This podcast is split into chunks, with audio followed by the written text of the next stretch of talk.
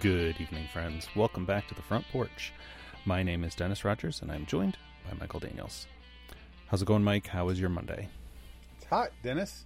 It's uh, almost 100 degrees here this week um, in Mm. grand old Bloomington, Indiana.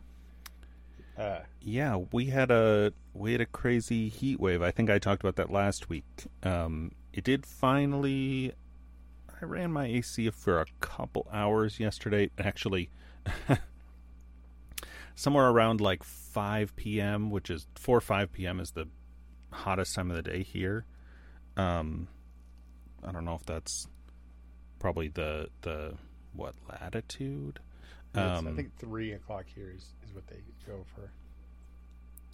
Yeah, so I I don't I don't know if that's because I'm further north or or what that is, but that's normal. It was like inside the camper it was like 83 ish.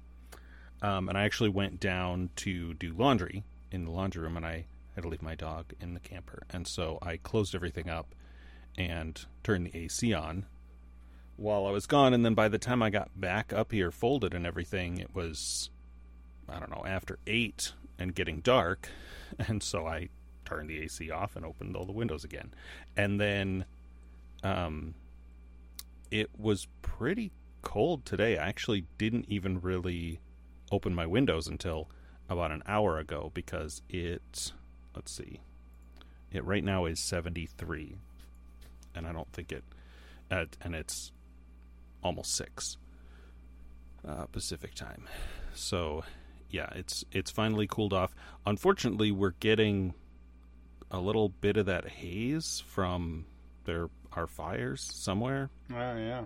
Up north. I don't know if it's Canada or north of Seattle or what it is, but I I went I walked the dog yesterday morning and then when I went out in the afternoon evening, I was like, "Oh, the air looks a little hazy and through the trees I could see the sun and the sun looked real orange and I'm like, "Oh, there's some of that." It's not real bad, right? Like I said, it's just kind of a haze like if we weren't um, if this area wasn't under a burn ban, um, and if it were more active, because there are people here, but not a lot, and it's been so hot that people aren't really outside. Um, but in the summer, when a campground is crowded, you get a lot of smoke from fires, right? Campfires. Yeah. Um, but we're under a burn ban here, so there are no campfires. People, if they're doing that, they have, you know, propane fire pits that don't, Oh, I see. you know, they don't don't smoke like that. the, um, Uh, yeah, because that's a thing you can do if there's if there's a burn ban because a a propane fire doesn't you know go off sparks or anything. Yeah, we we, uh, we haven't heard from Canada in a while, so maybe just that's the last bit of the the, the country that's burned down. Yeah, Finally made yeah, it out to the west coast. It started over in Quebec and Yep, and now it's it's almost done. It's almost to Vancouver. it's fi- finally burned up the whole country, and there's nothing left up there. So we'll we'll we'll poke the border a little bit here in a while and see if they uh, if they respond. Ho- hopefully they're okay. Our, our fine Canadian northern people. Um, we we haven't had a lot of that recently. We we did for about a month though. Where it was all super hazy that I hadn't seen. So now just icky. I mean it's August, so you know it's in, in Indiana. August sucks. I think like most places. Um, but you know, I'm, I don't know. I'm still enjoying the fact that it's warm. I'm I'm a warm person, so or warm weather person. So even though it's hot and I don't have air conditioning in my car, for some reason I gotta go take it in. Uh, driving with the top down, still swelteringly heat. I'm okay with it. Totally okay. Um, how's the west the West treating you? Still good out there? Everything good? Yeah, yeah. I'm uh, at the same place I was last time we recorded. I think. What is it? It's Monday. Ten. That doesn't. That's not right. Did I?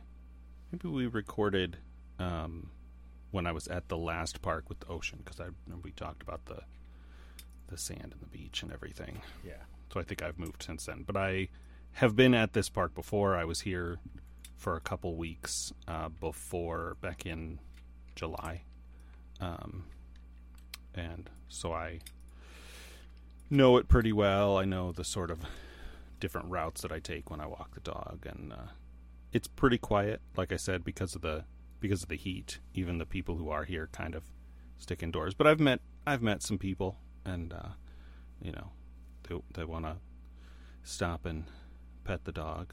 Well, yeah, yeah. It's it's it's her more than them. Usually, she'll go up to every person. Oh, is that right? We'll That's give nice. we'll give her attention, right? It's golden retriever. Yeah. Uh, They- pretty standard. They, Uh, they have they have the nice personalities. they do. Those doggy dogs. Um. Yeah, I had a I mentioned her a couple weeks ago. We had a, we had a dog visit the house, and just kind of instant buddy. It's one of the things I, I love about dogs so much is that they are they're just like your buddies right off the bat. You know, hmm E- either they don't like you or they like you a whole lot. There's kind of no in between. Cats are completely ambivalent to anything. True.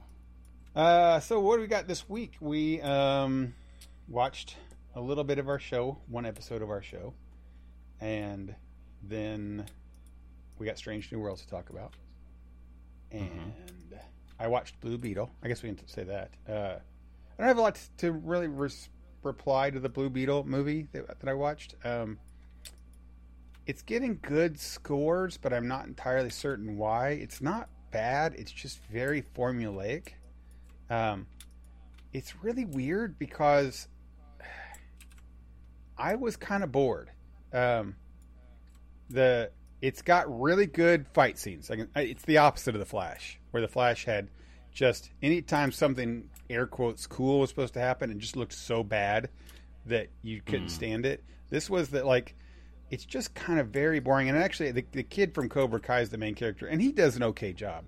Um, although George Lopez is the best part of the show, um, but he- he does fine. But still, if you've ever seen Cobra Kai, the story and the talky bits are very much that quality, where it's like, okay, it's fine, it's not great. Um, you know what's going to happen in every scene. There's no surprises in any way. Um, and like I said I got kind of bored, but then but then when the action happens, it's very cool. It's like the the CGI artists were on on point there, and they made a really cool fight scenes. They just did really good with it. And I was like, wow, okay. Um, except I couldn't understand for the longest time for their half the movie why people call, kept calling this Iron Man. Even our buddy Fox reviewed it, kept calling it Iron Man, uh, because the last fight is basically every fight that Iron Man had in the Iron Man movies. Like, if you know he he does the thing where he gets trapped underneath the bad guy, and then all of a sudden he pulls at his chest, and all the power goes from his arms all the way to his chest, and then shoots out in a straight beam to knock the guy off of him. Like that's that's an Iron Man move. And then he gets knocked. Blue Beetle gets knocked away, and, he does a flip and stops himself by using the jet's blast thing to slow himself down. He does a superhero pose. I'm like, that's an Iron Man pose. Like everything they did was just from other movies. Um, it's got it's got a few, you know, unique powers that he uses, but for the most part, it's like these people were super fans of the MCU and just remade a movie together like that. Um, the first half is basically Venom. I mean, it's it's like Venom's whole story, and told the exact same way, with different actors. Sure. I'm like, oh, okay, Yeah.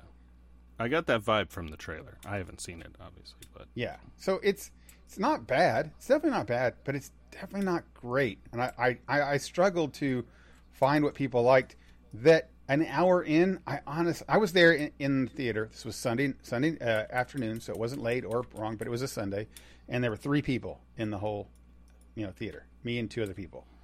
Um, so it was kind of nice to have the whole theater to myself. But after an hour, about an hour and fifteen minutes, I honestly opened my phone to see what time it was. Like, how much longer do we have left of the show? Because I knew what's going to happen. Like, I know everything they're going to say, everything they're going to do. You know, and there was sure. you know, oh, there that this girl comes on screen. That there's the love interest. Okay, they're they're gonna meet. Oh, there they met. You know, oh, he said something awkward, and she, you know, she's gonna ignore him for a minute. Oh, that's what happened. You know, and it's like, oh, his family's gonna make fun about you know how he likes her. Oh, there it is. You know, so it, it I when I walked away from it, I was like, I I don't want to be harsh on this because I think that if you haven't seen this kind of formulaic stuff often, then it, it'd be great and fine, especially if the kind of the turd bombs we've had with superheroes lately. Um, right. It's it's passable. Um, when I said that um, Shazam was from like 10 to 13 year olds, this one is from maybe 13 to 16 year olds, right? It totally fits as if I'm like between middle school and high school. You know, I'm like, because y- you want to see the boy get the girl. You know, he's awkward, she's cute and confident, um, got a family that's, you know, quirky, and a grandma that holds a, a what's it, kind kind of a, uh hip mounted minigun and shoots it. You're like, okay, that's something a 14 year old would think is really funny, right? Um, Sure. it's fine, you know, and it's rainbow colored and uh, okay. Um, so Uh, he was fine. I'm going to um I'm going to maybe say something a little problematic. no, okay. Is uh the, the main character and his family are they um Hispanic? Yeah, Latin? they're Mexican, right? Yeah, and actually, that is the best part. People have said that oh, it's got you know uh, the thing about Latino thing, and, and that's that's right. It's actually they're they're kind of great.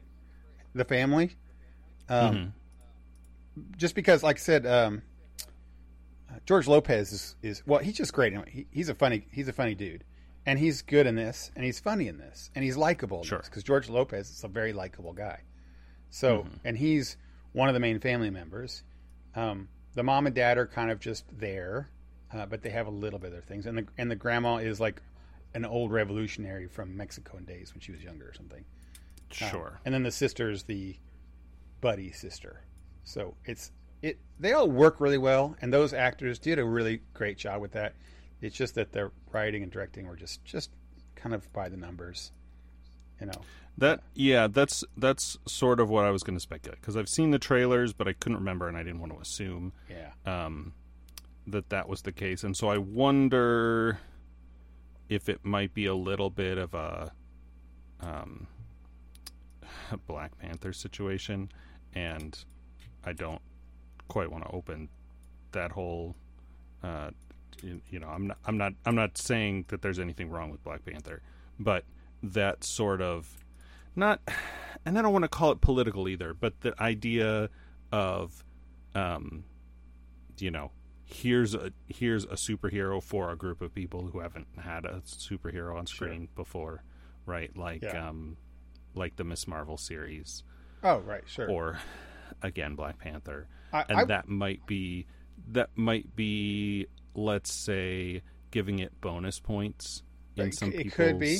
I, I would say it, would- it gave and- and bonus points for me for that. Like, I, I think that I, I might have even said that recently on on the show, talking about wanting to see maybe it's just to you more shows with made by culturally people of their culture and, and history things like that. And while this definitely isn't that, it's a comic book made up movie with with Jaime in it. But um, it's it it it was good. It was it was good. It was like it felt legitimate and normal and you know I, I, I don't um, well I know I've met several Hispanic families and friends that I know but um, and it did feel very much like what you know you would want to think in good representation of that culture but it also wasn't like 100% that wasn't the movie it just they were part of that it was their family instead of some other Tony Stark rich guy's family or something Sure. Um, well, So I mean, I that- think that was pretty good. I I think there's an argument to be made that that is better, right? it is yes. I agree. I totally agree with that yes. You know, otherwise it's it's kind of tokenism, right? That's the yes. that's part of that's part of what goes wrong with so many um uh you know female led films lately is that the the most interesting thing about the character seems to be that she's a woman you're like uh, really? Right. Like would would i would would anybody want to watch a, a superhero movie where the most interesting thing about captain america tony or steve rogers tony stark thor whomever like the most interesting thing about them is that they're a man? Yeah. Like that's not that's that's uh, pretty lazy writing. Wh- which kind of made one one- the first Wonder Woman so good is that it was a fish out of water story and not necessarily focused around her just being a woman type stuff, right? It, it's the uh, well, you and I talk about it. It's like it- they, you don't want to be preached to or that to be the whole thing, and then then you have that that issue of like I can't say I don't like this movie because of political reasons type stuff. Um, yeah, that's. I, I, I will say that this probably got some points for me for that, but only because it fit. It felt natural and, and good and normal, right? Um, Jaime's, you know, Mexican, and or Mexican American, and his family is, you know, from Mexico, and that's not a like they don't make a big point of it. They talk about it and they, just how they normally talk about things. They you mentioned like oh they don't they don't see us because we're workers. It's kind of like our superpower. So they joke about stuff like that. Um, but it's not it's not a main point of the movie at all. And any kind of any point. It's just part of the movie. So I that gives them Sure. points. That gave them points in my in my book because it wasn't anything like that. But besides that, there wasn't anything else that I thought was you know absolutely amazing. I definitely would take oh like Fox's Kid. Like Fox's Kid's the perfect age, the perfect demographic type thing to, to go watch this. Mm, you know. Yeah, yeah, I get what you're saying. Yeah. Um, so this and Turtles, Teenage Mutant Ninja Turtles out there right now is like g- just a great summer for for that age group um, of kids. Sure. And uh, you know, it, it is what it is. I w- I will say that I can see James Gunn. So James Gunn has said that this is one of the movies that he'll keep for his DC going forward.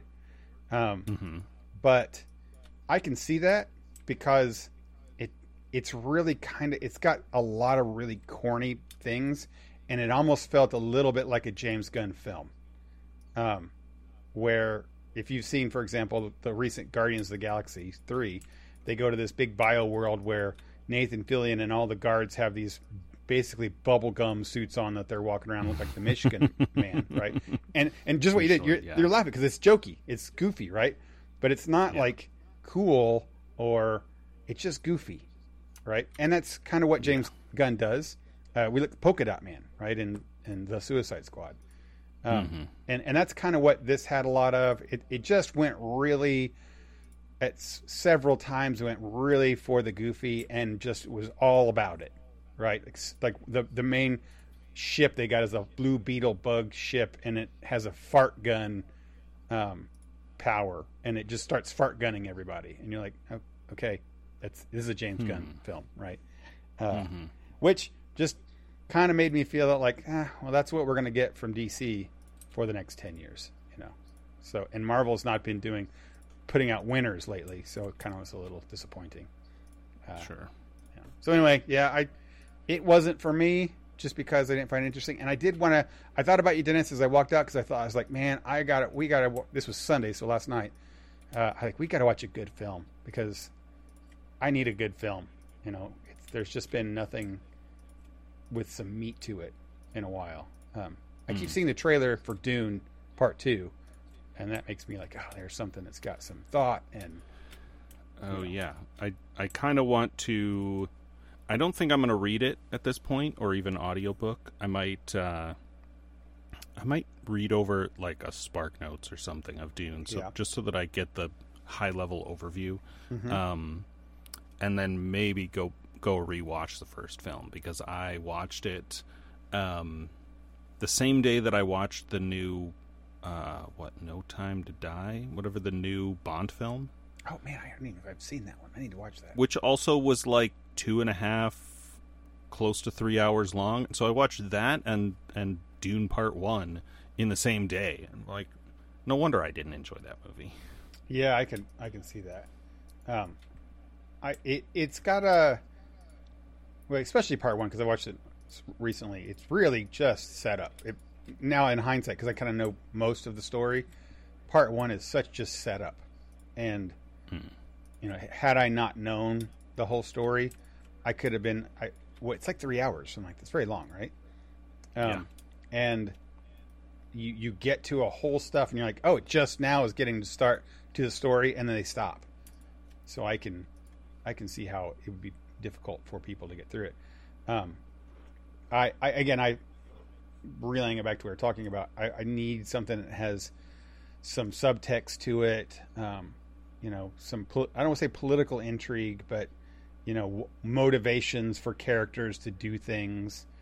Um, besides, you know, my uncle is an evil person, and I need to stop him from selling guns on the the black market. You know, stuff like that. Sure. Um, so I, I need a little bit of things. So hopefully we'll, we can get some movies or a movie this this next week to watch that one. Uh, but we can, with that in mind, uh, you want to hit our our movie this week uh, early, so we don't forget it. Sure. Yeah. Yeah.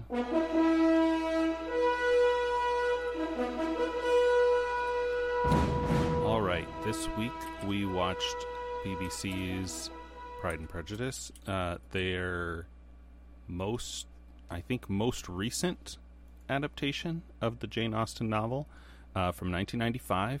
Oh, the BBC's. Starring- I was like, it's not the most recent.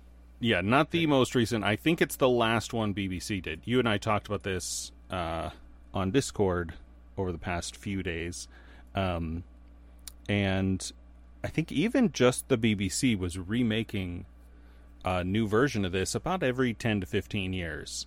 Um, give or take. Uh, the older versions were not, I don't think, were BBC, although they might have been. Like 1938, 1940, 1950 some. Um, and I know BBC is usually pretty good about this, but a lot of times if you go back to um, adaptations or what I call costume dramas um, from like the 80s and earlier, uh, especially the 70s and 80s, um, the. Uh, how do I say this? Like the aesthetics of it are just not right. Yeah. W- whether or not you know, like, accurately what Regency clothes and hairstyles would be or were, um, you know, I can watch a movie made in the 80s that's set in the 1940s and go, eh, you know, I don't know, I'm not an expert on 40s era hairstyles, but everybody clearly has 80s hairstyles because the 70s and 80s had really distinct hairstyles for men and women. Yeah. Um, and you're like, oh, they couldn't uh, or didn't, for whatever reason, get the actors to change their hair the right way or wear wigs like they do now or um, whatever. And so my theory is that by the time the BBC got to this version, um, anytime they maybe looked at the property, looked at the novel again, and were like, should we maybe do a new one? They looked back at this one and were like, this, there's nothing wrong with this. There's no reason to redo it. Um, I've not seen any of those older BBC versions, so that's all speculation on my part. Um,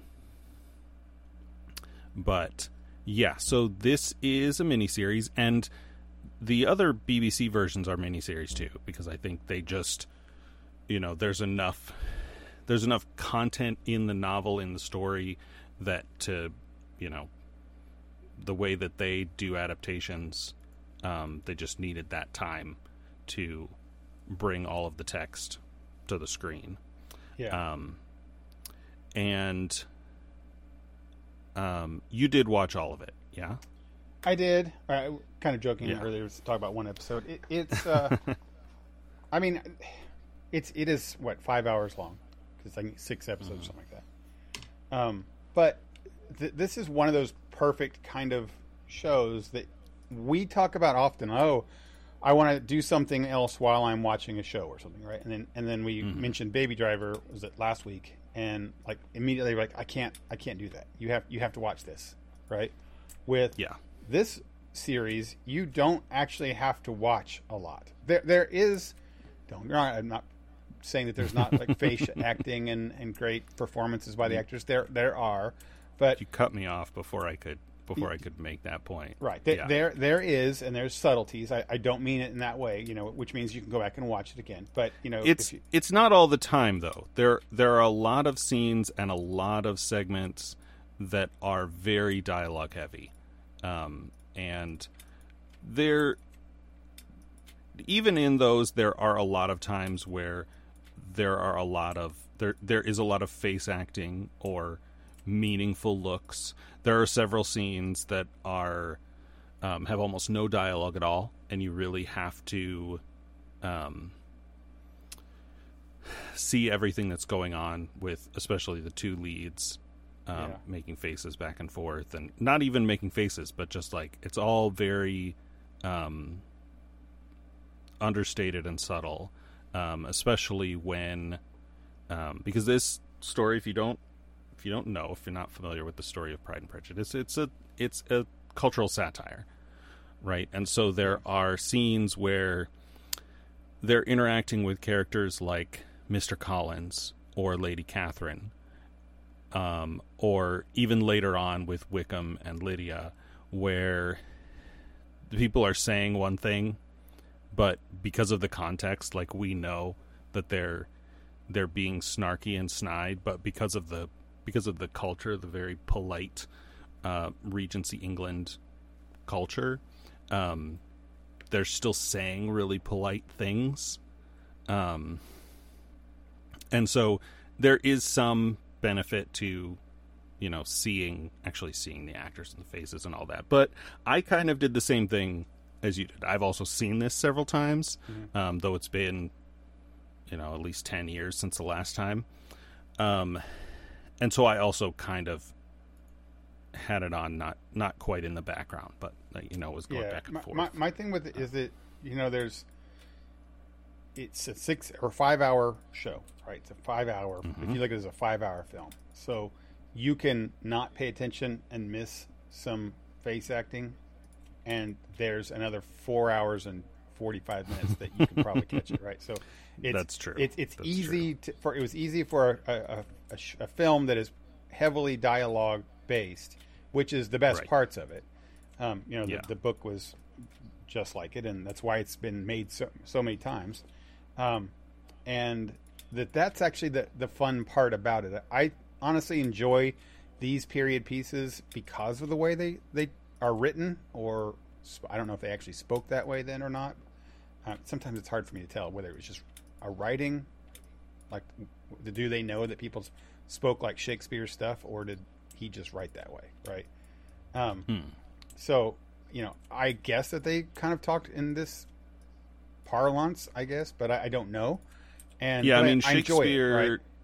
Yeah, Shak- Shakespeare's are plays, right? So they're um, they're really written not to be read, but to be performed, right? Yeah. So so I think there is an argument to be made, and I'm not an expert on any of these things by any means, um, that whether or not like accurate, inaccurate, um, Shakespeare was definitely uh, wh- what word- how do what word do I want to use to describe this? Um, like embellished, flourished. Yeah, Um, yeah. like, it, they may- say maybe dramatic. a It's maybe a dramatic. little a little more um, over the top, exaggerated, whatever than than the reality. Yeah. Um, Um, where yeah i th- i think novels especially um jane austen are probably i mean because this is basically the time that she lived right? Yeah. so th- i don't i don't think there's much at all uh like pretense not uh, pretense or you know like um compared to something like lord of the rings right? Which was written a while ago and also a fantasy world that's supposed to be hundreds of years earlier so Yeah.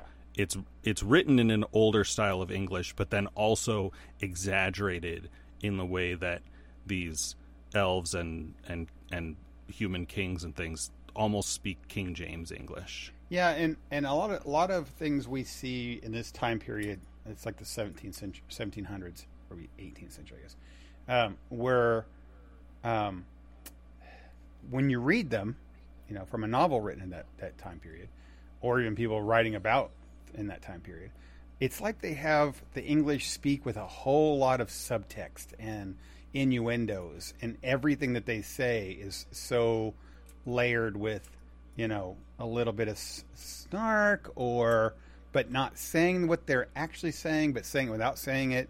Um, that whole language feels that way, and and the way I understand it is that's that's a writing thing that like that they can do that. But if you're you know in real life, people aren't witty all the time with their comebacks, and even in the 1700s, they weren't always so witty. Even the most noblest of people weren't constantly, you know, Of course, do- of doing course. all I mean, the that's subtexts and stuff that they do in these in these things. I mean that's true now. If you watch somebody in a TV show, that's that's part of what both entertains and annoys me about uh, um, someone like Aaron Sorkin, right, who made West Wing, Yes, right. Um, Good example. and and and several other things. I'm like, yeah, they're not they're not talking in a way that people don't talk, right? They're not like Shakespeare characters or like a novel from uh, 200 years ago. Um, but everything they say is perfect. Like they always have the exact snappy, intelligent comeback, or or you know, uh, uh, you know, speech or diatribe that just perfectly puts the other person in their place. And I'm like, yeah, or, that's or follows up with the conversation exactly. You know, it's kind of like reading the minds. Uh, another one of this is like uh, the Gilmore Girls. That was another series that had snappy I- dialogue and stuff. And I I never watched that, but I was um I was in a room where it was on when I, I visited my brother David one time, and uh, his wife and my one of my sisters really loved that show, and we watched like half an episode with them of it with them after we had gone out for St. Patrick's Day, so I was a little buzzed. And I was like, I cannot follow this at all. Why are they talking so fast? they talk so fast and so quick, and it's just like one person knowing exactly how to respond to the other person, respond to the other person, and that's that's so to bring it back. That's kind of how this was, and that's the interesting part about this series or book or whatever is that um, it's written full of that. It's just chock full of their everything they say has meaning or thoughts, and you know why they say the things they do in in the way that they say them. So he, listening to it is, I for me, the most enjoyable part of it. Um, Sure. And um, yes, there is great acting and stuff throughout it, but I think that the, the dialogue and the way it was performed with those dialogues were, were really well done. Uh, and to, to note, when I say it's on something else, when I will, will watch something, in this case, I was often playing Baldur's Gate. Um, so I'll be playing a game. I've got two monitors. They're at almost like a 40 degree angle to each other. So I've got a big monitor on the left with the show playing played, and then the one straight in front of me. So it's it's always just a, a, a little glance to the left a little bit to see what's going on on the screen, right?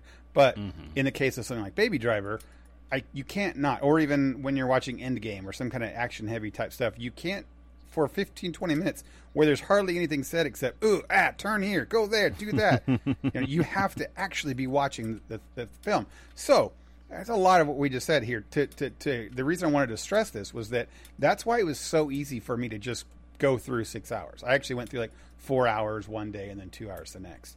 Um, Yeah. Was because I could be doing this and still fully get the show and and it would just go through and before I knew it 50 minutes was up and like okay hit next I'm just continuing to do what I'm doing here in front of me especially if it's work like if I've got if I'm not doing meetings or something and I can actually do work work I can sit down and be doing my my stuff and writing my emails and doing my stuff with this being on over on the left hand side it's to me this this series and show was the perfect thing for that I, I didn't actually watch this when at work sometimes I'll have it going when I work um, but it would make a perfect one for that because I always like to have something going on in the background. And I can see myself having this on. It's very comfortable. It's very easy. Um, you can get by the the actors' voices.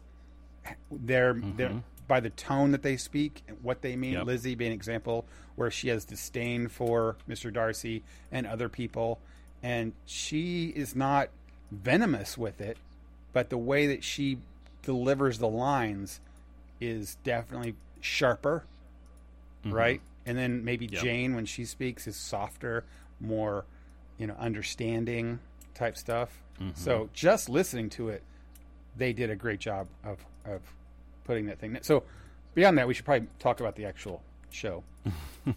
um, Yeah, and and you you also you haven't seen this version, but you've seen the seen it. movie from 05 with Keira Knightley. Um, I think I've seen this on TV because I while I've seen Colin Firth, I know I've seen this this Lizzie before, and maybe one of the sisters in this show.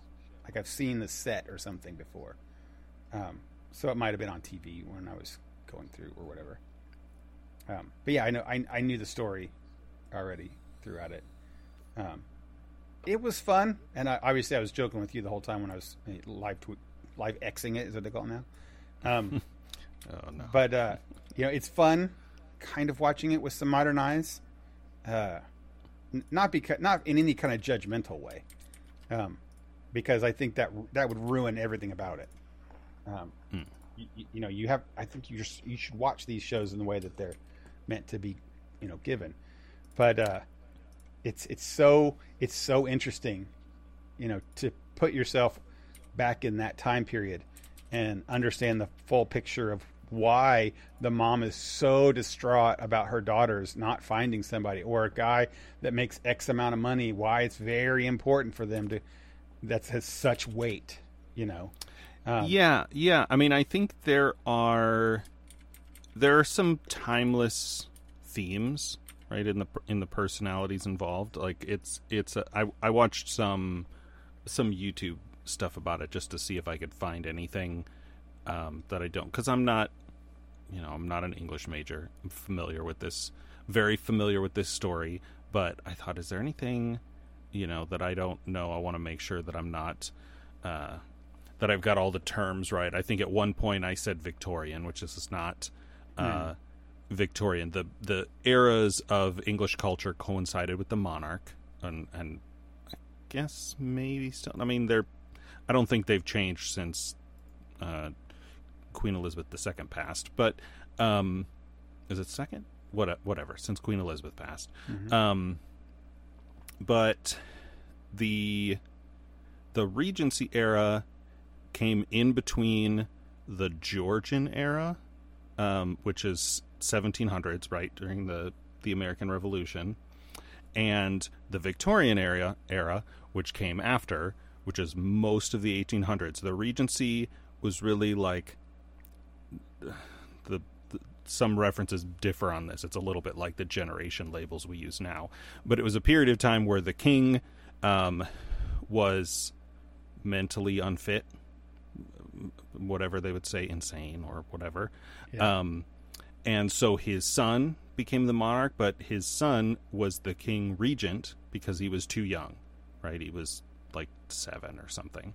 Yeah. Um and so it was this sort of transitional period because it was around 1800 it was like 1790 to 1815 1820 something like that. And it was this time of um, a lot of political uncertainty right? America and france had just gone through big revolutions.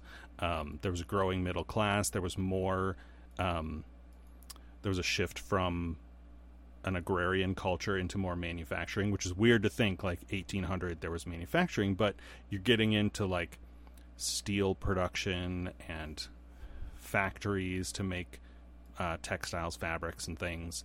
Um, and it's you know it's this real um, kind of shifting time.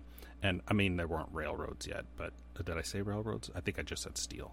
Um, anyway, uh, that's more maybe more backstory than you need. But once once Victoria became queen, the culture shifted, and that affects um, the the the clothes and the style were all informed by by the monarch. So you move into the like um, what I think of as Civil War era stuff, right? Because it's right in the middle of the Victorian era, the real tight corsets and big skirts. Um, and so that differentiates this from something like what gone with the wind that's another Yeah. civil war reference I, I i'm sure that i have a, a better um, um, i think beauty and the beast is a little bit victorian era um, in the styles maybe maybe Yeah. or maybe maybe after because like the ball gown the yellow ball gown that she wears is definitely a victorian era gown but her normal clothes are not. So that's either a class thing or a you know maybe the dress that he has for her to wear is old right? It's from an older time. I don't know. Whatever. I'm way off track on whatever i was i was whatever point i was trying to make. Um and so the like the the the emotions happening with them with the two you know with with lizzie and and darcy not um not liking each other at first and growing to like each other like that's a little bit timeless right? That's just human human nature kind of stuff. But the story is really steeped in the culture. Um really like heavily right. heavily. And but i think i think that it gives you i mean it's it's definitely it's written in this time for an audience of this time which um makes it at the time much more like progressive and and subversive than it seems to us now. Like looking back it seems very like traditional and conservative. But the idea that um, Lizzie would turn down two, you know, one sort of, and the second incredibly um, advantageous marriage proposals for the sake of her own happiness, like right, choosing for her own happiness, was a, you know, um, kind of a big deal in that time. That- and I think, and I think that the the the text, I have read the book, but it's been a long, long time ago. Um, even if you're reading it now, looking back, and you don't know any, like if you've never consumed any media before you're born, if you're a Gen Z or something, um, the book I think gives you enough that you can piece it together, right? Like maybe you don't quite understand why the daughters can't inherit and why that you know the um, the the sort of class system going on at the time, um, but but I think there's just enough, and in, and the way the characters are written, um, you can, I think you you should be able to piece it together. yeah Maybe I don't know. I, I that's one of the things I think I when, when I mentioned earlier about um, um, looking at through the like modern day eyes or perspective is is that uh, which made it entertaining and that that's one of the ways is Lizzie you know passing up on on these people you know because she wants to, she doesn't want to be what's basically an arranged marriage type thing uh, or she tells Jane want to marry for love um, but or at least a fit. Like she doesn't necessarily want to marry just for love, but at least a fit, like the person. Um, Right. and be- because now when you're watching it, they tell her she's like 20, right? 20 to 22. Um, and you're like, she's gonna be fine, right? I I know that back then, 25 year old unmarried was a, a, an old maid, but we know the the fact of the matter is is that you know 25 year old she's still going to be fine you know even if she doesn't get this one person because Jane's older than her um and and just getting someone so it, it it always felt by watching it now it's like yeah she's fine of course she doesn't want to I hope she doesn't get with this you know Collins guy cuz he's terrible um, or these other people they're just horrible I don't want him to get with the Darcy person he's a, he's a pill um, Right. and and like she's totally fine. Yeah, girl, it's just kind of saying the whole thing. Why is this an issue? Of course, no one needs to do this. The mom's being over dramatic and stupid. But you know, I'm intelligent enough to know that you know back then there's a lot that goes on to that. One, we don't have the internet, and all you have is the people that you can get your carriage to within a certain amount of time.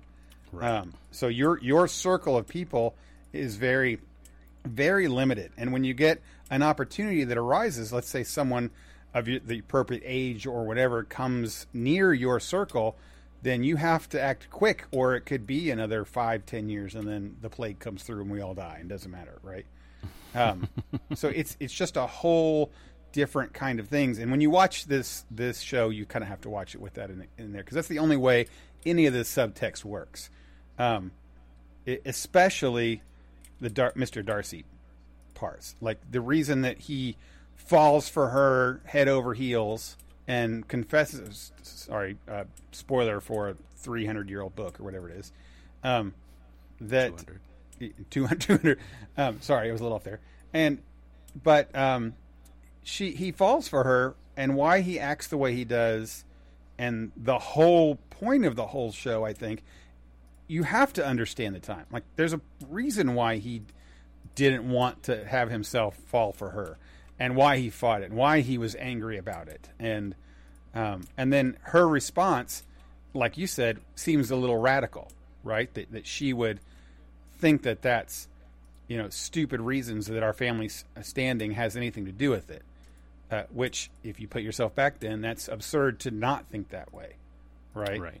Um, and to him, it explains a whole lot when it kind of comes out, and they have the big fight, and he confesses things, and she's like, "You're a turd," uh, and he's like, "Well, I am a reason I'm a turd," and then they went off, and she eventually kind of, I'm going to say the, the phrase comes around, but that's just because she accepts that, in so many words, that in this day and age, their family isn't that good, and there's other prospects, and you know, Mister Darcy isn't a bad guy. He's got reasons for saying the reason, the things that he does, and it's more than just love and who you know what I think and what I want, as Lizzie might, you know. Right. One one of the things that I appreciate, um, and I I guess we're not doing spoilers. It's it's fine. Yeah. You probably even if you haven't somehow seen any of the versions of this story, you probably know know. I mean, you at least know that Darcy and Lizzie, it's a you know, will they, won't they, forever. Will the, yeah, lo- love story. One of the things that I appreciate is that their their difference in station um, doesn't it doesn't seem to be one of his one of Darcy's primary um, issues. Like maybe at the very beginning, um, but I think I think it's conveyed eventually that he's mostly just kind of an introvert, right? Like he he he's uncomfortable meeting new people and being, you know, in a room full of strangers. I mean, it's why he likes Mr. Bingley. That's why they're friends. Right. He's the, it's he's the opposite well, that. Yeah, it- that's that's true. It's the you know the introvert adopted by an extrovert to drag him along to to parties and things. And when he convinces Bingley to um, not to pursue a relationship with Jane, it's several reasons, and the difference in their in their financial situation is not is not primary among those, right? He, the things that he says are, you know, she's not showing a lot of affection in you, which is, you know, there there was only so much of that she could do in the time. Um, but he points out her family, Lizzie's family, right? The mom especially is like her her attitude and her actions are are justified by the culture in which she's living but she's doing the thing that in this kind of cultural context you don't do where she's saying very loudly things that people don't talk about right? The things that everybody knows but they don't talk about. Um, which is i mean i think every culture has those. Um, and she's kind of obnoxious and lydia is wild i mean we know that the, the, that comes out later in the story like at the time Darcy is telling Lizzie this stuff, the Lydia stuff hasn't even happened yet. And even even the dad, who is maybe the best character in the whole story, By far my um, favorite, yeah. like publicly shames Mary at this party. And Darcy points those things out and you can see again, I mean, I don't know how the text handles this, but you can see uh, Jennifer Ehle's reaction to that that's a little like she's mad right she's mad that he's saying he's saying these things but she also can't argue with him right because she thinks her family is ridiculous like she loves them they're her family Yeah. but but she knows her mother is ridiculous Yeah. and so so it's not like she she misjudges him right that's the Yeah. i guess the standard interpretation is that he's proud and she's prejudiced but Yeah. they're also both a little of both um Yeah, he, she doesn't. He doesn't. uh He doesn't say it well too. Like when they have the fight and he confesses his love for her, he he does the the the dumb guy thing where he's like, you know, I didn't want you. I mean, in today's terms, it's basically like I tried not to like you because your family's white trash, and I know that shouldn't be a thing, but it bothers me too much, and I got over it. And she's like, "How dare you call my family white trash?" And then not even, you know, I'm supposed to just take that, right? He just opens his mouth and doesn't say the right the right things, um, and I think he knows it later because they get they get in that argument, but um, that that's the whole that's the whole thing there is that is that he, he he's a good person. Obviously is is frustrated not knowing how to handle a, a situation. And then when he does finally come out and do it he does it the wrong way. Um, and she reacts honestly i think throughout most of the show i think she acts pretty right on with how a normal person should act. I never felt like this character was a character um, like Sure. a lot of the people, most of the people in the entire rest of the, the story are caricatures, except for Lizzie. And, and it could be just this this telling of it or this actress, but she felt very um, n- normal or the, the the vantage point that I could see through. You know, Uh, Sure. she- well, she- she's the she's the pers- you know she's the protagonist, right? So you're getting most of her. Even even the the characters who aren't ridiculous, like Charlotte Lucas or um, uh, who was I just gonna say? I had another. Um, I think Jane's pretty pretty Jane, straightforward too. yeah, yeah, Jane. Um, even those characters are like they're real people in the story, but they're also kind of archetypes, Yeah. right? Charlotte, Charlotte is the very practical. You know, she's the one who will do what Lizzie isn't willing to do and sacrifice her own happiness for the sake of her financial security and her family. Yeah, I, I, that's probably one of my favorite parts of the entire series. By the way, was when she meets. She go Lizzie goes to meet, and I think she stays with them. I can't remember. Um, Yeah, she stays with them. yeah, stays with them. He shows her the room with the closet with the shelves. The shelves, right? That guy's such a character. But um, when she goes into the reading room and he's out in the garden with the bees, and she does the Catherine has a line about how she keeps him busy constantly until he's wore out every day, and they Charlotte, something yeah. like we spend a sum total of maybe ten minutes together every day, and that's it. And Right. she just kind of says, "And I'm very content." And I, she's like, "Can you stay in this room?" She's like, "I love this room. I love everything about it. I'm very, very happy." And I'm like, and she just kind of has a smug, I wouldn't say smile or look, but she just the way she delivers the lines, like, "Yes, I have this handled." And and then it's followed up the very next scene, like Lizzie, he's uh, Colin is talking, Mr. Collins is talking to Lizzie, and he says something about how they're a perfect match, and he's so in love with her, and then he turns it in and says like blows her a kiss and does kind of a little, uh, you know, thing, and she looks like what? What was that? I don't want any of that. And I was like, man, that that girl's one of my favorites, if not anything, because she just walked up to that house, saw that saw an opportunity that Lizzie wasn't getting married, and she's like, I can make this happen, and then did it. I was like, yeah, That, that girl's got it going on. So she was cool. Catherine. Charlotte. Um, Charlotte. I said Catherine. Sorry, Charlotte. I mean, it's Lady Catherine. It's the the jerkwad. Um, uh, yeah, Charlotte. Uh, Mr. Collins is just an insane character, and just just all Yeah. around. Uh, can you tell me? So there's some things I didn't pick up. What's his deal? Like he he's got Lady Catherine, who pays for his stuff. I think, but Yep. why? why which? Like Why does she pay for it, or why? Yeah, why, why, why he... did why he's like his his patron or something, but he he's always going on how wonderful she is and how you know giving and perfect and everything, and she's just the the best person in the whole world, and it's because she pays for everything for him, right? Like his house and his money and everything he has is Lady Catherine gives it to him.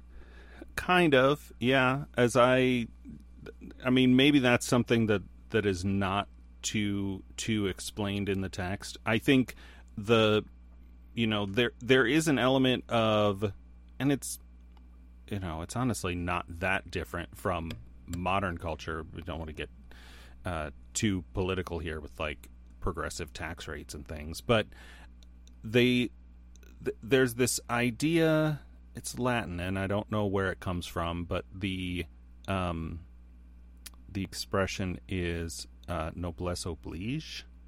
I'm probably pronouncing that wrong, but it's the obligation of the noble of or of the wealthy Yeah. right? And the idea is some people have wealth and they are obliged, obligated um, by that privilege to provide, to, to help the less fortunate, right? It's like charity, but not that they probably would have um, categorized it differently from from charity.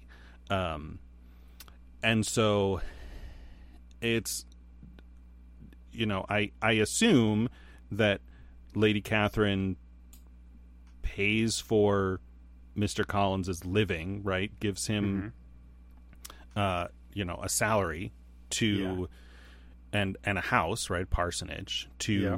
live in, right? So he has a place to live, and he has a job, but he doesn't, um, you know, he doesn't make money from the church. I don't know quite how that would work.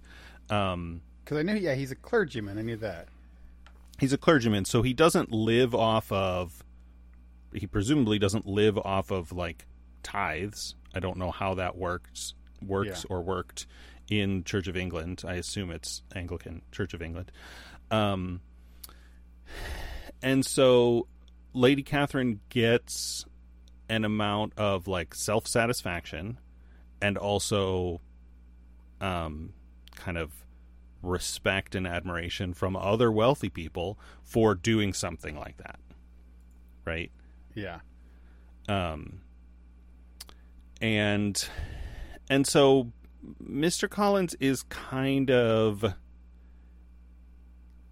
he's kind of on the on the far end of the spectrum, right? Where where Lizzie represents um you know personal agency and personal although everybody to a certain extent is still exercising agency and choice right in a in a in in the culture of the time right in a to a level that is you know maybe pushing the envelope for the culture of the time.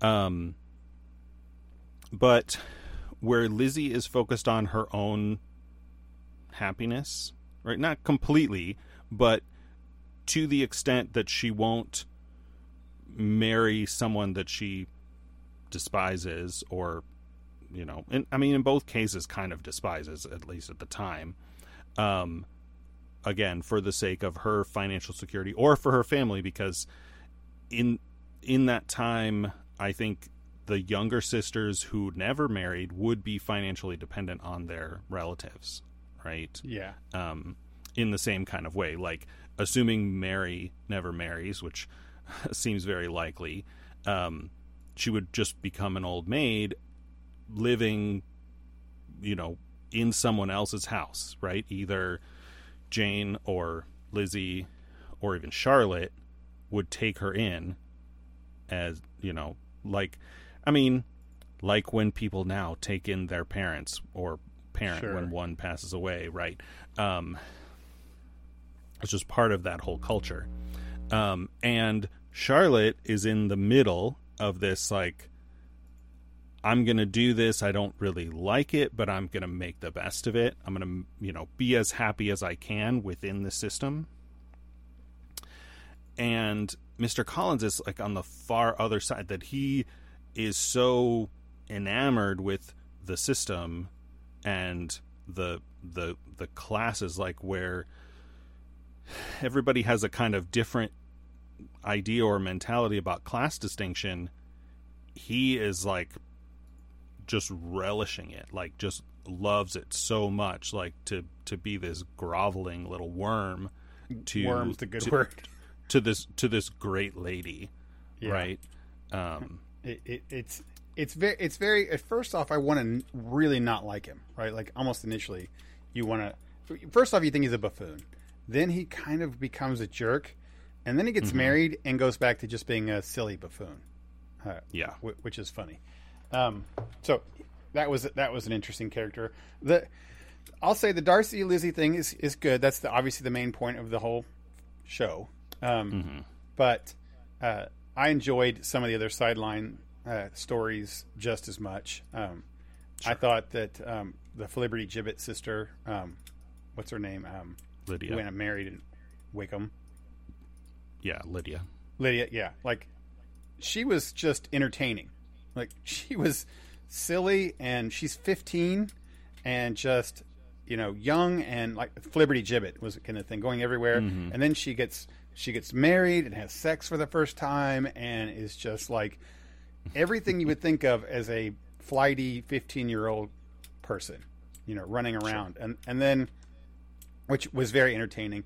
And Wickham, Wickham's interesting because, again, you have to appreciate the time to even understand this whole character and everything about him, because he does some like sliding of um, Darcy, Mister Darcy, Mhm. but but it's all this kind of like just um, what uh, standing and status and small little things that he says and does does things improperly you know that that is just so terrible whi- which he knew he's doing that. He's a terrible person because of the things he did. But it's not like he went out and murdered children right? But they definitely treat him like he's the scum of the earth which in this context he is because if you understand the context of everything and the time period and everything you realize how terrible the things he did was which makes his low character a thing. Um, but if you don't get that and you don't get that subtext then i'm sure mr Wick- people would just look at mr wickham and say i don't understand why everybody hates him or why what the whole deal is with him um, because i think you have to pay attention um, Sure. to- well, he, yeah. I mean, he he basically took money from Darcy's father, right? I mean, didn't steal it, but like asked for it under false pretenses, and then spent or gambled it away, and just came back asking for more money because that's that maybe is something you need to understand.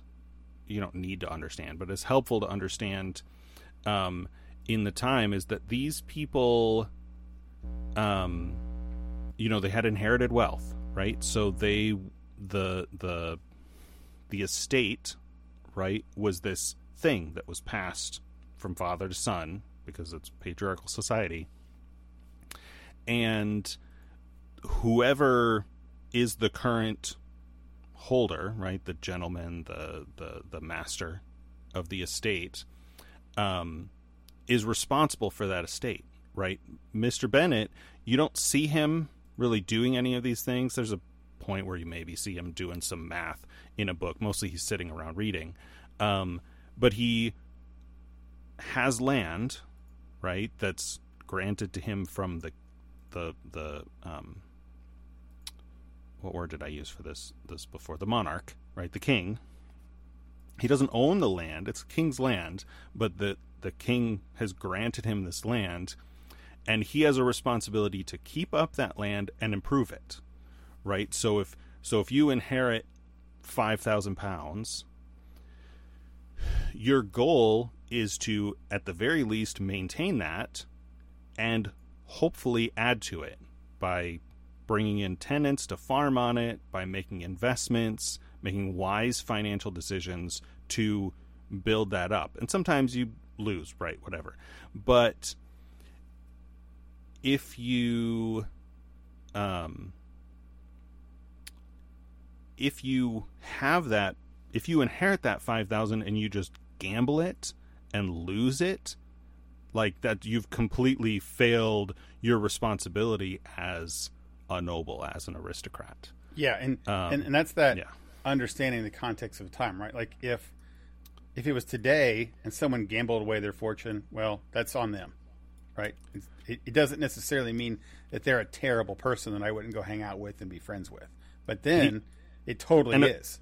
and of course in the in the context of the story with Lydia, he did try to seduce and elope with Darcy's sister, right? Yes, Which Yeah, would and, and which, he would did do with Lydia.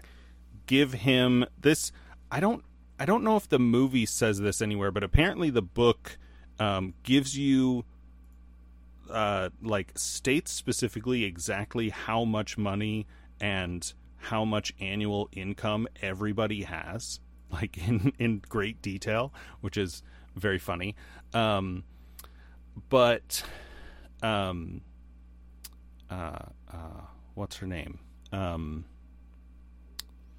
oh, Georgiana, Darcy's sister, Oh yeah, um, had, I guess, had at least whether it's an income or a or a wealth of like fifty thousand pounds. Like she was wealthier than her brother, and so it's a combination of like he's gonna seduce her away and elope, like get her to marry him, then he's going to have access to her fortune, and you know, also he's, uh, um, you know, behave he behaving dishonorably toward her, just like he does later in the story with Lydia, right? That's Yeah. the whole. That's that's part of Darcy's motivation for fixing that situation. Part of it is for Lizzie's sake, and part of it is out of guilt because he knew that Wickham had tried this before, um, or done something similar to this before. Not that he could have, um, not that Lydia had any fortune that he could, um, uh, not steal but acquire. grab onto right. I Yeah. I found I found it amusing that as soon as he had some money, everyone's opinion changed except for Mr. Bennet's, like and obviously Lizzie's, but And Lizzie, uh, in the family, I should say, they're like, "Oh, he's wonderful," and he comes in on a carriage, and they're just like, "This is the best thing," especially the mom. As soon as he had money, all we're ruined turned into what a blessing, instantly. You know, I'm like, yeah, this this is a good example of what, and I think it was something that Lizzie saw and what with what um, right. Darcy was saying, and that like the mom was just very, Yeah, I mean, I- a money grubber, and I I said earlier that the that the mom is was just you know her her attitudes and and be and action I mean not actions or behavior but like her attitudes and her motivations are justified in the culture of the time.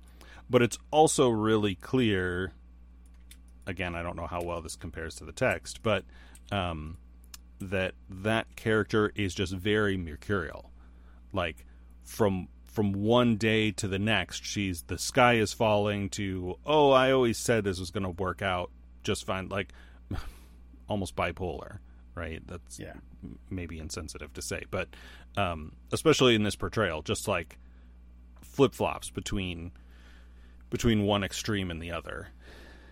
Um yeah, because the you know i mean we've may, maybe belaboring this point but the, the reality of their financial situation is not in her head. Like that's that's 100% real. And there i i don't think they say it in this version. I know they're in some version and maybe the maybe the newer film. Um i say newer that film's almost 20 years old. Um yeah, yeah. That's newer than this one, right? it's it's newer and and I think this is something in the text which like you know come talk to me when you're the mother of five daughters who you know I don't think they even need to say more than that at the time because it's known like everybody knows that daughters can't inherit right? And so they're going to be you know in quote unquote poverty right? Or like maybe become governesses their whole lives where they have to work their whole life right like which is Yeah, seems silly to us, but they can't be. I mean, they can't be independent, right? At all. Like, they are financially dependent on somebody. Like, either they find husbands and then they're, you know, they have some independence as as wives, as married women, or they're dependent on family, or they are reduced to having to work which again they're not that that's the whole whole thing with um, by contrast to to modern culture. But Yeah. her her you know it's it's not you know it, it looks like gold digging to us but that's it's just the way that that culture and society operated at the time Yeah. Well, the out of the five hours of, of this film, film or show, so to, to wrap it up because we're going along on this one. Um, yeah I, I, I thought it was good. It's it's it's exactly what I remember it being.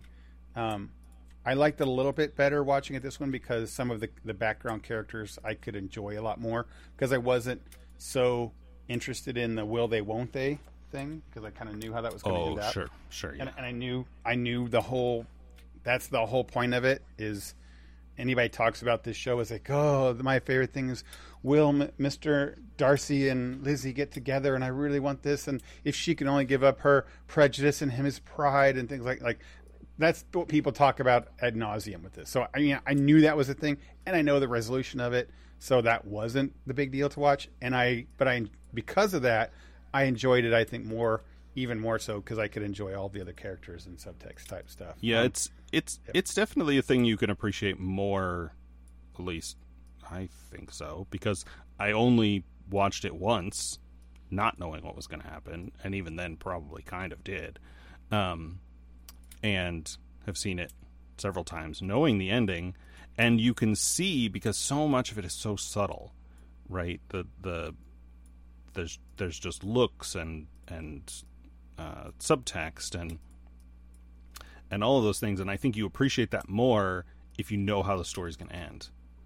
Um, yeah, I, I, I agree. As, as, Uh, as you said, you can you can watch all these side characters. You can see all of the all the things going on. I mean, from the moment Darcy claps back at uh, at Bingley's sister about Lizzie's eyes, you're like, okay, he's changed his mind from the first time they met, and now you're just watching him like slowly wrestle with that and and kind of kind of watch her and you know I mean it's all going on in his head so you don't have any there's no text it's all subtext Yeah. um I, I will say that's the one thing I watch I, in that Oh, sorry. Go ahead.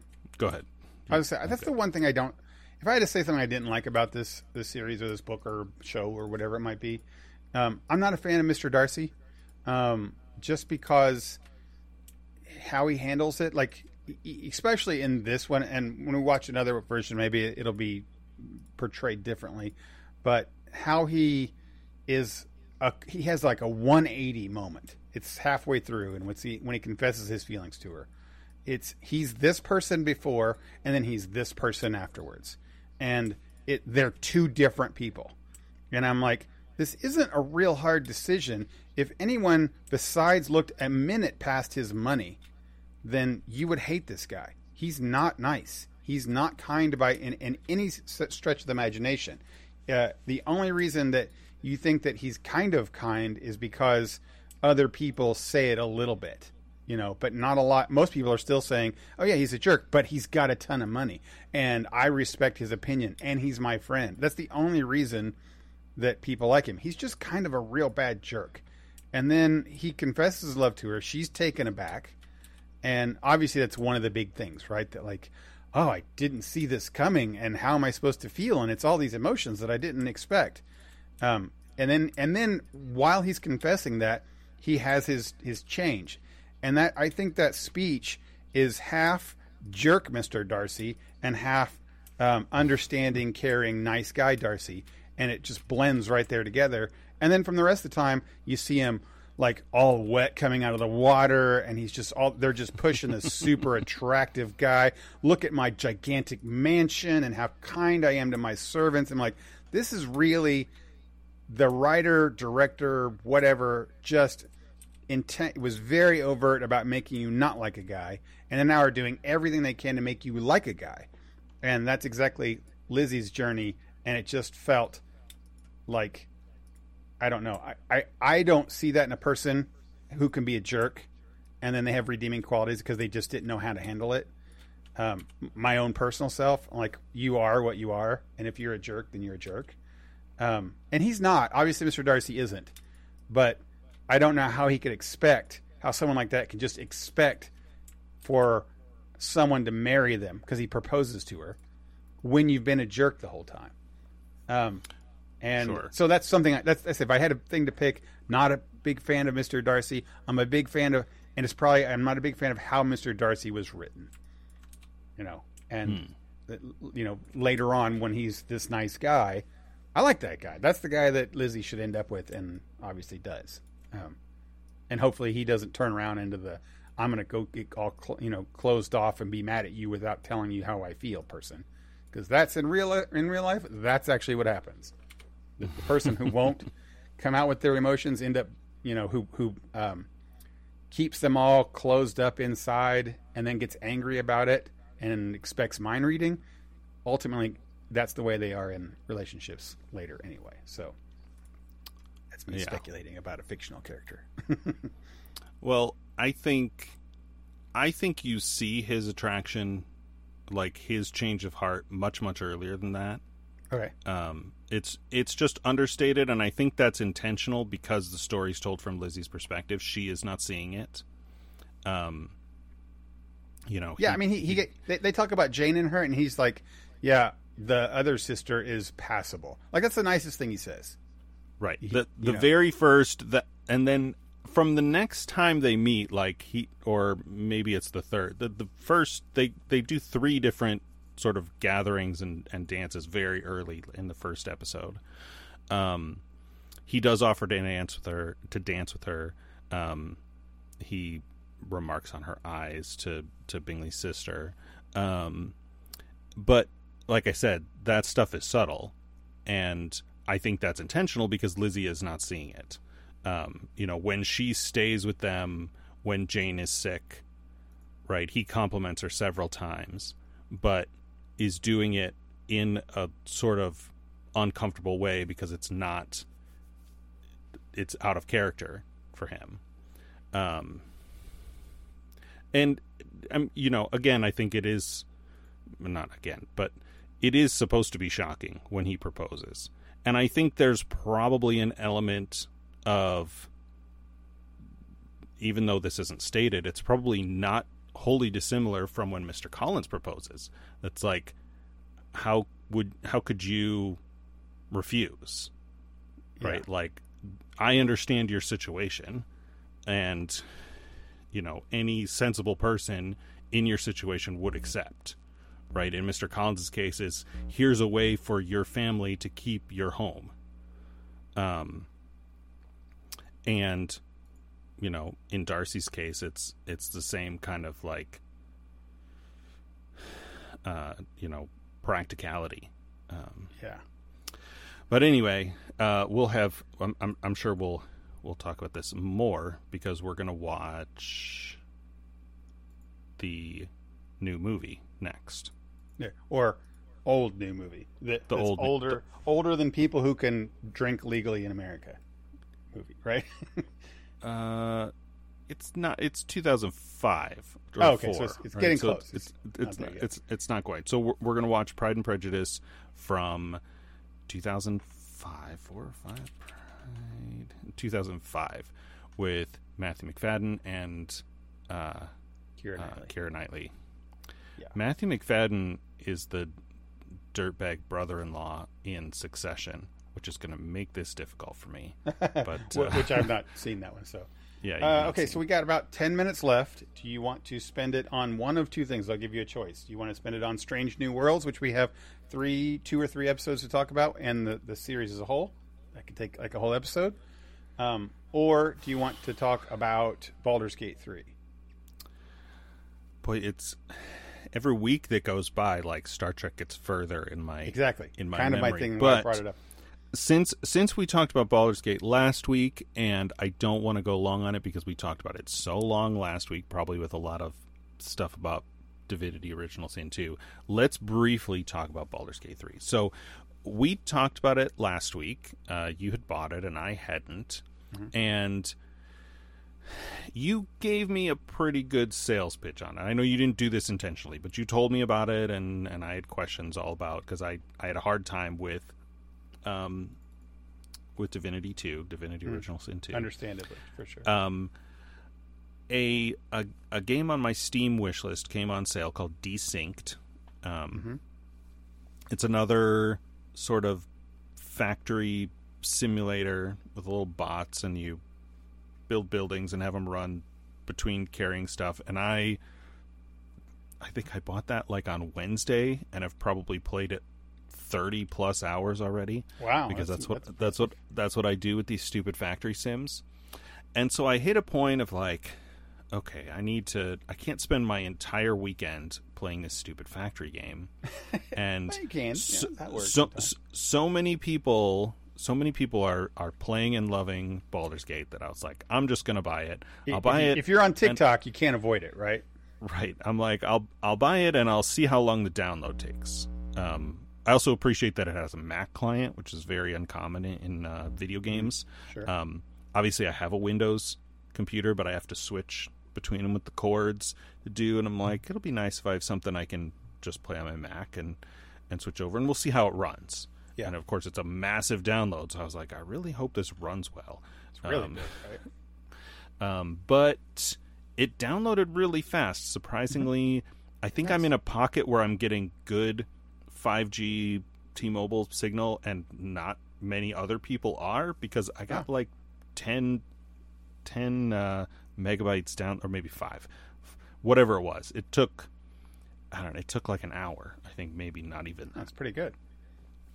Um, yeah, so I bought it and I made a druid, elf, elf druid.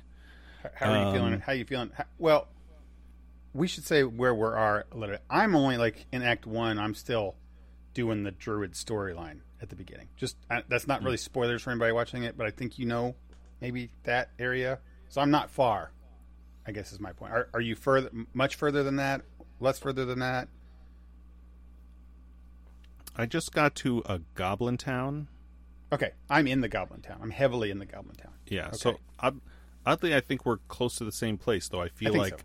Yes. I got there faster than you did. Maybe You totally did, yeah. I mean, but that makes total sense. I, I, as I said last week, I find myself just meandering on all the little things, which I really shouldn't do. But it's it's so D and D like, but you're- computer D and D like. you're probably fully reading all those books instead of just skimming them like I am. I Um, do, and it's so stupid because I, hate I- books in games. I glance over them. There's there's not as much text as like the books in World of Warcraft. Um, yes, thankfully, yeah. I read the first couple, but you get multiple copies. So I'm like, have I read this one yet? Whatever, I'll just sell it. Um, what I am doing is making sure that I click on every single openable item, I mean, just just like I do in all games. Right, I'm in video Yeah. game mode, and I forget that annoying. I mean, it's exactly how I played the Fallout games or Skyrim or Yeah. any MMO, obviously. Though MMOs, most I don't think I've seen one that isn't. MMOs don't have the like, oh, this is a box you can't open because then the NPCs will attack you. Yeah, yeah. Um, I made that mistake once. I talked about that in our chat. I, Um, I I think uh, this this game has the. I think I've figured out that when you press the you press the Alt button, right? You press the, if the I don't know what it is on Mac, but uh, on thing on the PC, if you press Alt, it shows things that you can interact with. And yeah, it's and- it's and it- supposed to be alt. It it didn't work on mine, so I rebound it to control. okay. um, well, well, what I've discovered is that there's a lot of other things that you can click on that don't show up with that button, but Yeah. all the other things you click on have nothing in them. So, so because I would, Oh. Hmm. I would like, it's not showing up on my alt. I'm gonna click on that box, and I go click on it, and there's nothing in it. And I'm like, oh, okay. It's being smart about telling me. I'll have to keep an eye for that because it, it seemed to me like, um, you know, I would do that and it would show me like, here's a corpse and another corpse, but there's still like boxes and sacks and stacks Yes. of books all around them. That's one of the things. Now there will be you know- like useless stuff in there, like ink or right silverware, maybe. forks, fork and spoon. Um, I know that by the time I played Divinity Two, it had a a fairly robust modding community. uh, and yeah. so you would do the like you know here's the mod that makes all the tooltips show not just whatever the game thinks are important um Yeah. i don't i don't think i don't know Baldur's Gate has has mods yet. I've not even I, I honestly don't know. I thought if about there was that. a mod, the mod I would want to play with is a second time through playing without pre-made characters. I mean, don't get me wrong, the characters are vibrant and full and interesting in all parts of the story, but I'm often very frustrated that they're not the kind of people that I would want in my party. Hmm. And th- it's. Sure. it's for the story. Like it's in, it's important for the Right. story, and that's Yeah. the story's crafted for that reason. So I'm not knocking it, but it'd be nice to actually have a cleric that I want, right? Or a yeah, a warlock that I want, or a I- rogue that isn't a jerk, or something. I like make that, you know? what's um what's her name Shadowheart. Yeah, Shadowheart, right? Uh, I make her carry all the food. Just put the, you just put the food over there. That's nice. Yeah, I don't I don't quite know why I did that, but I was like I can't carry it all myself or I'm going to be overburdened. And so I have I have uh, the cleric, the ru- the fighter and the rogue. And so the rogue carries like leather armor and daggers and bows and the fighter carries all the like basic swords and halberds and clubs and Yeah, I give the fighter everything because she can carry everything. Her strength's so stuff like that. And I I just finally a couple hours ago before we started uh, uh, recording sent all of my I sent a couple things to the camp. I was like, Yeah. all right, I can't. Do I need to carry around this ten pound brain in a jar or whatever from the prologue? I'm like, I'm just going to send that to camp, and also these these supply packs. I'm going to send those to camp too because I've got bags full of like half-eaten apples and potatoes and all those camp supplies. I I kind of like what they did with that. It's a little annoying from a inventory management, but this is a game.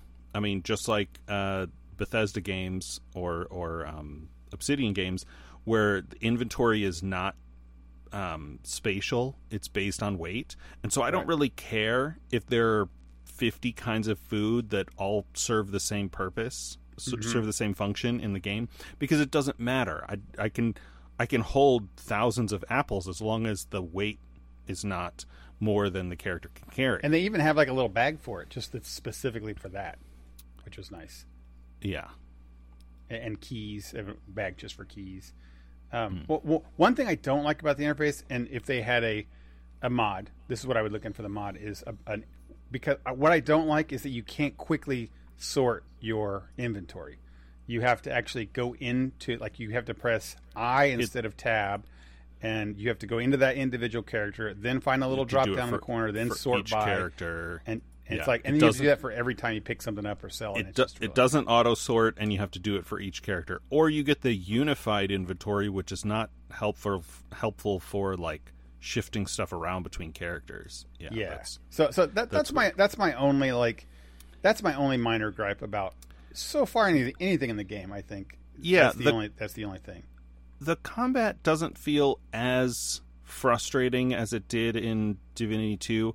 I have had to load my game several times already because that's Yeah. that's what you do. Like Yep, I'm going to I'm to try this. Let me quick save real quick. Re- Yeah. uh, you know, but first here. See if I can do Um, this jump or whatever it might be. Yeah. I did one quest that was maybe that I thought might be a little difficult. I failed it and, and wiped the first time, and then the second time I'm like, all right, let me do this a different way.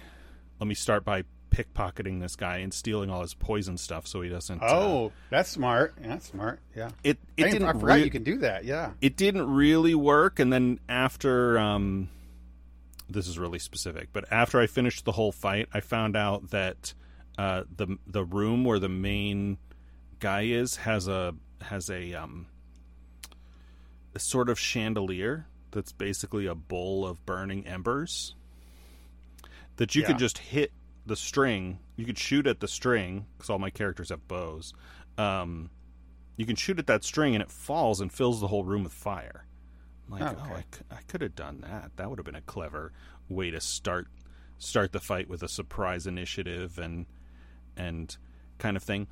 The There's just so Um, many ways to to tackle a situation, whether it be Yeah, fighting it's- in different ways with different characters with different capabilities, That- or not fighting in different ways and different that's things. That's a thing that I complained about with Divinity 2 and I also didn't I I remembered you saying this like after I got the game started, but I didn't spot the difficulty selector um, Mm-hmm. when I started. So I must just be on normal difficulty. It doesn't feel as punishing as Divinity Two, um, Same. Yeah. But it also doesn't seem like it's overloading me with quests. Like, yes, it's the same, and I I so have of you opened up your journal? It looks like it probably looks. I know when I opened it up for the first time, I'm like, why is all this stuff in here? right and i and i know that like that's the thing like you somebody says something in a dialogue or you read a book and it's giving you um a little thing it's not like uh wow or or diablo where there's all these exclamation points all over the map um Right. it's much more organic and Yeah, you go into town. There's not. When I went to town, I expected exclamation points everywhere, and nobody was highlighted in any way. Like, no I no. just had to talk. The- By the way, the don't obje- talk to the little kid in the Druid town. Just don't do that. He's a little butthole. Uh, I I did that already, and well, I mean, my character's a druid, so I have high charisma, and I can I can kind of, and also, um,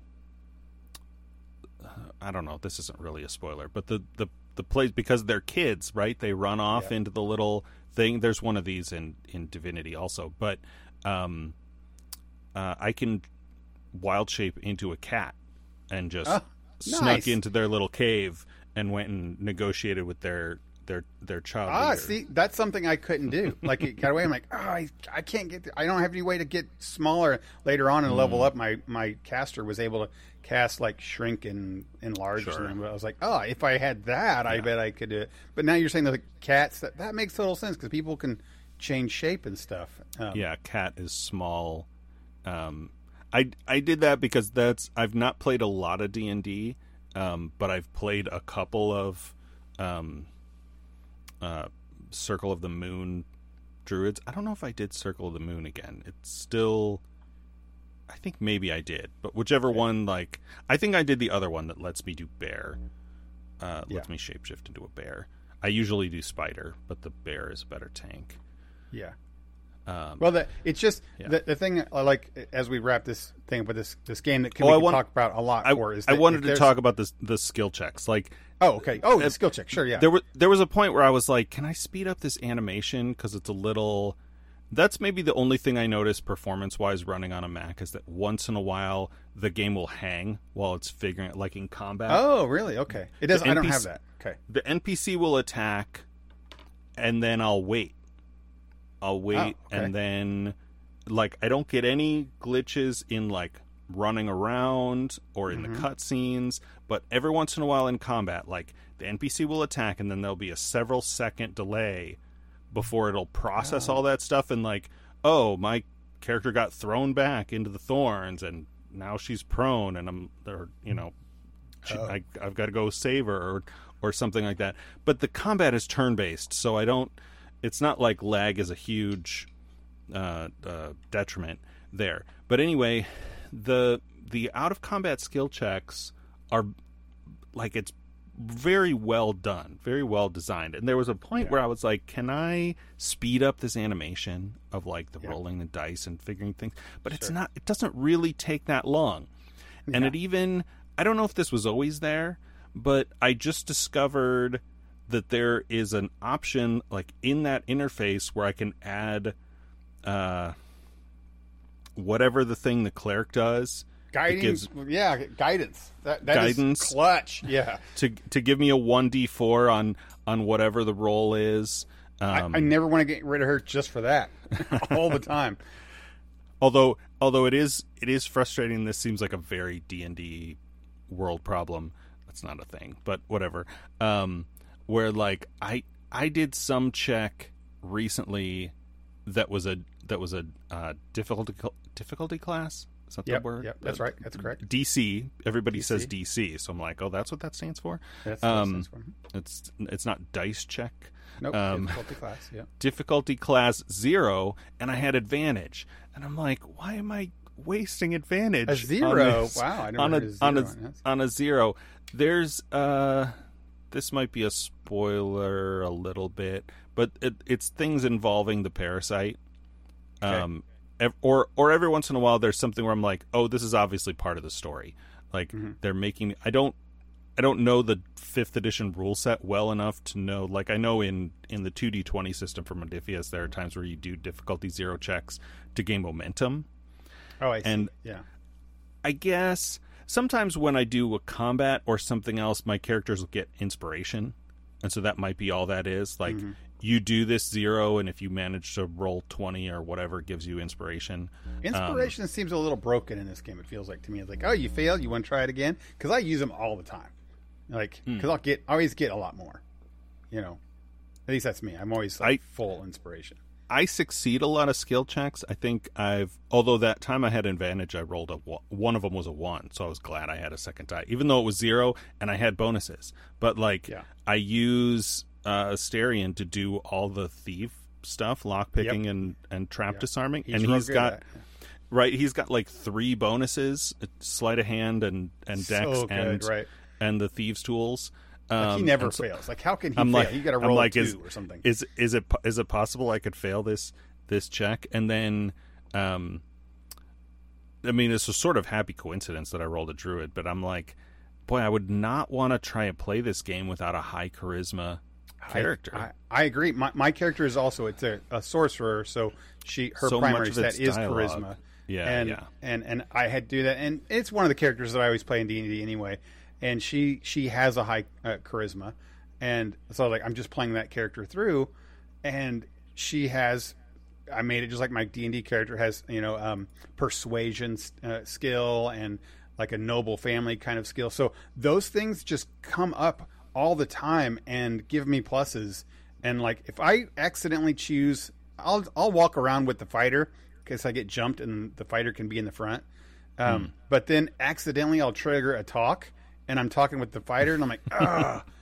You, got- you got to walk around town with the girl with my, my main character because she has so many options in Yeah. the talkie talks. And then when you do the rolls i've got like plus three to charisma plus three to persuasion the guidance. And then i picked up a cantrip as i leveled up called friends that's just like the guidance that you can use it every conversation and it lets you roll for advantage and i'm like oh my god i got guidance and roll for advantage. This is just like you said i wouldn't i wouldn't want to play without a character like that because it just so much options in the game have come open to me in the, the goblin town especially um, and i'm sure you felt it in the druid town. The druid towns were kind of jerks to me because i wasn't a druid. Oh yeah, well, well, I have I have high charisma and I'm a druid, so And you're a there were yeah. there there are many times in conversation in the druid town where I'm negotiating with somebody and they're like, "Here's a druid option," and I'd like quote some Silvanus line f- from f- at them, and they're like, "Oh, you you know I can I can quote the things too, you know you could do you know whatever whatever." Yeah, they're, they're, they were all just jerks to me. I'll tell you what's fun, and, and we're way over on this one, but it's it's fun is is the rogue parts of it because I always in games I like the idea of like sneaking in stuff, but it doesn't mm-hmm. feel as good. This one with with Asterius, I just like being able to sneak around, and you can see when you're in the, the crouch mode where people can see you potentially, where you have to roll your checks. And I'm like, It's- I I can sneak because there's this one spot you're going to see in the Goblin Town where there's just like a huge cache. It's like a treasure pile of all these treasure, and like I want in there so bad. And you can see that there's dudes patrolling it, but if you're good, you can get in there. And I'm like, I'm gonna try it, you know. And I did on the first go, and I was like, I was so excited about. It. And he just goes by himself, right? Because you pull Yeah. him off the character things. You, like, if he dies, it's on him, right? They, yeah, they're if you, not gonna. if you not if like you me. crouch, he's he's separate. Um, My other dudes are gonna be like, I don't know what he's doing. You know, he's whatever. Let him let him die. Yeah, great. yeah. I've made that mistake. Uh, crouch. I mean, because she has high dex, right? They're they're very similar. When I did the pickpocketing thing, I got confronted three times because I took several things out of his inventory, and I feel like there's some way. I know this is true in other games where you could like plant something in them that'll, you know, instead of stealing Oh, that'd something be cool. like I haven't tried that. give I them something. I don't, I don't know if this game uh, uh, has that. I do appreciate that, and it's tiresome even to me to keep comparing this game to Divinity 2, but I appreciate that nobody is undead. right? Sure, In sure, in, yeah. in Divinity 2, the rogue character was a skeleton. Oh, and so right. you had to deal with this like he doesn't heal from healing he heals from poison and so you Yeah. can't use healing spells on him you, he has to drink poison to heal himself it's this whole like complex uh, Oh, I will- complicated thing I will also say that the the interface, like just the basic interface, is a little confusing. I'm figuring it out. Like when you're in combat, you got to pick out like for I have casters and such, so it's like your um, what's it called cantrips. You click a button, it shows you cantrips, and then it shows you your first level spells and your second level spells, and your you casual abilities or something. And it's just the way it's on the hotbar is really hard for me to get used to because you Hmm. can't order things really on a hotbar. There is one I know I saw that was called custom. Maybe I'll look into that. Um, but it's, oh sure where you And- can just and throw just kind of- everything on there it Yeah, took it me a while to find um help like how you help a downed character it's down Yeah. there in all the in all the movement speed it's not bound to a hot key like the jump and the i appreciate that there's jump because divinity didn't have jump didn't have jump jump has been really useful. I found like I can get up on ledges and stuff. And I got by the way, this game you can totally get stuck. Like I got I used a scroll to teleport up to a ledge and totally fought combat up there and they couldn't get me. I was like, ah, eat this, I'm raining terror down from you and then I had no way to get down. there was was like- this divinity 2 had this annoying thing like you'd get teleport gloves and so you, like that was the only way to get to inaccessible areas i don't know how you're normally supposed to get out of the druid town but i definitely wa- went up in the direction of the quest and then jumped down um, in a way that almost killed each of my party because I had to do it manually. they they wouldn't follow me, um, and then like went a little bit farther and did a long rest because I'd used both of my short rests. But I'm like, I- I- this I was discovered- probably not the right way to do this. But they, they Yeah. all were down to like two hit points from jumping the big Which know, is terrible. puddle of blood. I, I discovered wait just waypoint it. Like I always forget you can just teleport to a waypoint and it'll take all your characters from the map. I'm like, oh yeah, duh. Um, that's that's the easy way out of that that thing. Um, last thing on this yeah. because we're way over now. Last thing on this thing I, I want to appreciate about is that there are definitely things that you can get into, like rabbit holes that you go down and you're like, oh, I'm, I was in the Goblin Town and I did this thing, which I'm not going to say because you're there, and I'm actually talking to the Goblin Town people, and then I decide to because they're they're goblins, they're not really good people, right? And I decide to be. I let my underhanded evil people in my party do their underhanded evil things because it's against evil people. So, like, they went and ganked somebody in a back room, and then I was like, ah, I got into their special back room. This is awesome, and I looted the crud out of their special area, right? And I'm like, mm-hmm. oh, there's my person said, "Oh, what's this?" Did the perception check, and there's like a little secret door, and I'm like, "Oh, cool!" And I go into the secret door, and it takes me into this underground cave system. Then I'm down there, and then it's a, a deserted temple further deeper in, and now all of a sudden I'm in the underdark. I'm like, "Whoa, this is just like totally not the place that I think." It totally goes into a whole different quest areas and stuff. I'm like, and this was optional, right? Like the other thing is to not do that. What I did on the mm-hmm. thing, I'm like, wow, this game just has so much. I'd say hidden things to it that you don't have to do, but that you can do. And when you do them, they're just not like little like, oh, you got through this thing. Here you go. Here's your reward. Here's your chest. It's a whole stories or quests or people in there and you know dialogues and like just a lot of work. These guys did a lot of good good work. yeah. So anyway, thumbs up. I, I'm enjoying the game so far, just on a casual way. I'm not really overthinking or min maxing anything with it right now. I'm just enjoying it. Yeah, I'm I'm kind of doing that too. So I'm having I'm having fun with it. All right, we're going long here, so let's wrap it up. You've been listening to Front Porches episode 311, 311. Uh, thanks always to our friends at LRM Online. If you want to tell us your favorite things about Baldur's Gate 3, you can email us. That address is frontporchpod, all one word, at gmail.com. If you go to our website, frontporchpodcast.com, you can find show notes and a contact form if you're not into email. If you enjoyed the show, please consider subscribing on the podcatcher of your choice. And while you're there, if you would leave us a review, we always appreciate that. It helps us out a lot. As always, thanks so much for joining us. Until next time, I'm Dennis And I'm Michael. for the front porch. See you next time. No, that's I say see you next time.